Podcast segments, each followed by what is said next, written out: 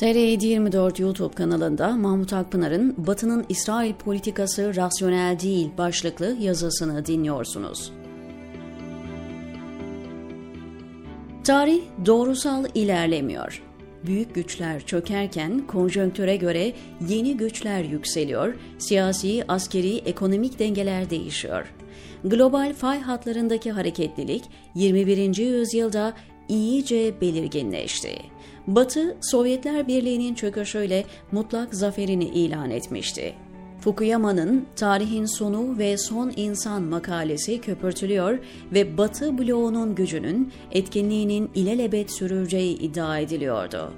Batı medyası bin dokuz yüz doksan altıda Samuel Huntington tarafından yayımlanan Medeniyetler Çatışması tezini kullanarak Sovyetler Birliği'nden boşalan düşman ihtiyacını İslam'ı ve Müslümanları hedef yaparak doldurmaya çalışıyordu. Müslümanların medeniyetlerine tehdit oluşturduğuna dair kamuoyunu ikna çabaları sürerken on bir Eylül vakası meydana geldi. Bu olay aynen Hamas saldırısının İsrail'e katliam fırsatı sunması, on beş Temmuz'un Erdoğan'a otoriter tek adam rejimi inşası için Allah'ın lütfu olması gibi A B D liderliğindeki Batı'ya naylon deliller üzerinden Afganistan, Irak, Suriye, Libya gibi ülkeleri işgal imkanı sundu. Adına Büyük Orta Doğu Planı denilen bu sosyal, siyasi mühendislik çalışması İsrail projesini ayakta tutmaya yönelikti.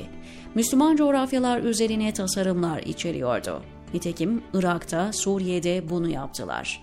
Ama aradan otuz sene geçmeden Batı'nın global liderliği sallanıyor. Son on yıldır A B D dünyayı domine etmekte zorlanıyor. Batı'ya tehdit yıllarca ötekileştirip etiketledikleri Müslümanlardan değil, kendi büyüttükleri Çin'den geliyor. Dünya yeni değişimlerin arifesinde.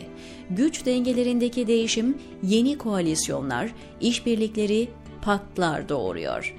Avrupa artık bin dokuz yüzlerdeki gibi eline cetvel alıp haritalar oluşturacak, devletleri kafasına göre bölecek güçte değil, suni gerekçelerle ülkeler işgal edecek durumda da değil. Son işgallerin Batı'ya siyasi, askeri ve ahlaki faturası büyük oldu. Afganistan'ın, Irak'ın, Suriye'nin, Libya'nın işgalinin doğurduğu insani felaketler, açlık, sefalet, güvensizlik, göç, bütün bunlar Batı'nın sorgulanmasını hızlandırdı. Kullandıkları subjektif güvenlik gerekçelerini artık Rusya, Çin gibi rakipleri de kullanıyor. Rusya, IŞİD'le mücadele kartını kullanıp Suriye'ye yerleşti, Akdeniz'de askeri üs kurdu. Global güç dengelerinde faylar hareketli. Gücün Atlantik'ten Pasifik'e doğru kaydığı herkesin malumu. Otoriter Çin'in sadece ekonomik değil, askeri ve siyasi yükselişi, yayılmacı politikaları, global aktör gibi davranması, Batı'ya rağmen paktlar kurması A B D'yi ürkütüyor. Bu nedenle A B D ve müttefikleri bütün enerjisini, stratejik aklını, gücünü Çin'i durdurma ve kuşatma üzerine kullanıyor. Batı, yükselen Çin'le etkili mücadele edebilmek için Müslümanları yanına çekmek zorunda. Bu ittifakı üstenci yaklaşımla, emrivakilerle yapamaz. Eğer otoriter, hukuktan uzak, temel hak ve özgürlükleri kolayca çiğneyen ama muazzam güce erişen Çin'in durdurulması isteniyorsa, Batı, dünyanın dörtte biri olan Müslüman halkları kazanmak zorunda. Çin'i kuşatma stratejisi güden A B D ve müttefikleri Endonezya, Pakistan, Bangladeş, Malezya gibi ülkelerle ve jeopolitik konumları nedeniyle Orta Asya devletleriyle birlikte hareket etmeye mecbur. Batı, Müslümanları aşağılayarak, İslamofobyayı büyüterek ve İsrail'e kayıtsız şartsız destek vererek bunu yapamaz. Ülkelerin yönetimlerine farklı araçlarla diz çöktürse dahi halklar Batı'nın ikiyüzlü, ilkesiz politikalarına tepki verir. Nitekim Gazze katliamlarındaki tutumu nedeniyle Müslümanların Batı'ya güveni iyice eridi. Çin'i çevreleme stratejisinde Müslümanlar yeraltı zenginlikleri, jeopolitik önem ve nüfus açısından hayati öneme sahip. Ayrıca Batı dünyasında göz ardı edilemeyecek oranda Müslüman yaşıyor. Emperyal ve kirli geçmişine rağmen Müslümanlar için ehli kitap, bazı değerlere, insan haklarına, hukuka, özgürlüklere sahip demokratik Batı, Çin'e karşı tercih sebebi. Müslüman ülkelerin otoriter yönetimleri Çin ve Rusya'ya yakın dursalar da Müslümanlar otoriter, baskıcı ve yayılmacı Çin'e sıcak bakmaz. Çin'in Doğu Türkistan Müslümanlarına neler yaptığını yönetimler yok saysa da halklar görüyor. Global rolü sorgulanırken yükselen Çin ve yayılmacı Rusya karşısında Müslümanların desteğine muhtaçken Batılı ülkelerin Siyonist politikalar uygulayan, halkı tarafından bile sorgulanan Netanyahu yönetimini kayıtsız şartsız desteklemesi irrasyoneldir, reel politiğe aykırıdır. Batı metropollerinde milyonlar Gazze'deki insanlık dramına ses verirken, sivillerin bombalanmasını protesto ederken, hükümetlerin ateşkes çağrısı bile yapamaması ahlaki çöküştür, çifte standarttır. Batılı devletler asırlardır savundukları değerleri, ilkeleri bizzat kendileri yok ediyor.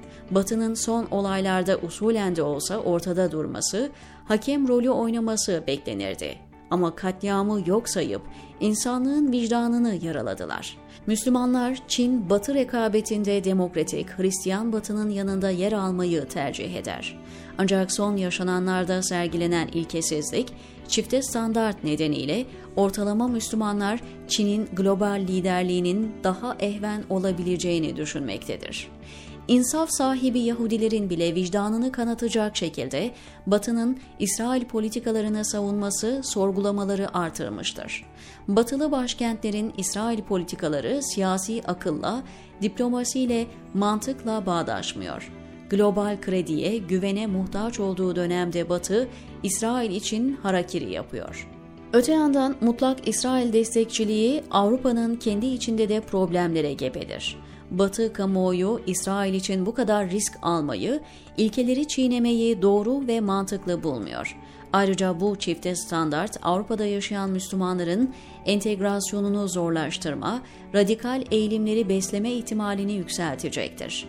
Aklı başında Yahudiler dahi İsrail'in yayılmacı, kirli, kanlı politikalarının uzun erimde Yahudilere zarar verdiğini, nefret biriktirdiğini görüyor.